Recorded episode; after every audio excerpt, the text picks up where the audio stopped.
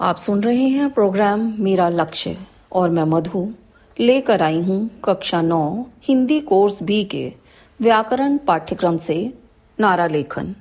नारा कोई नया विषय नहीं है। नारे का चलन बहुत प्राचीन है। तब से जब लोगों को यह ज्ञात भी नहीं था कि वे जो बोल रहे हैं, वह नारा है। जब मजदूर भारी सामान खींचते हैं या किसी भारी चीज़ को धक्का लगाते हैं तो ज़ोर ज़ोर से बोलते हैं। ज़ोर लगा के हाइशा, यह नारा ही है जो सदियों से प्रयोग किया जा रहा है। वह शब्द या शब्द समूह जो लोगों को उत्तेजित करने के लिए ज़ोर ज़ोर से दोहराया जाता है, लोगों को आकर्षित करने की क्षमता रखता है, वह नारा कहलाता है।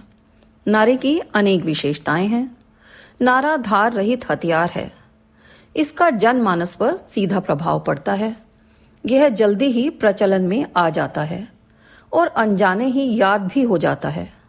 नारे में प्रयुक्त शब्द अस्त्र शस्त्र की तरह जनता की सोच पर प्रहार करते हैं। राजनैतिक, सामाजिक, धार्मिक समस्याएँ आने पर उनके विरोध या समर्थन में नारों का जन्म होता है। नारा लेखन के समय कुछ बातों पर विशेष ध्यान देना चाहिए। नारा संक्षिप्त होना चाहिए। इसमें गंभीर अर्थ छिपा होना चाहिए।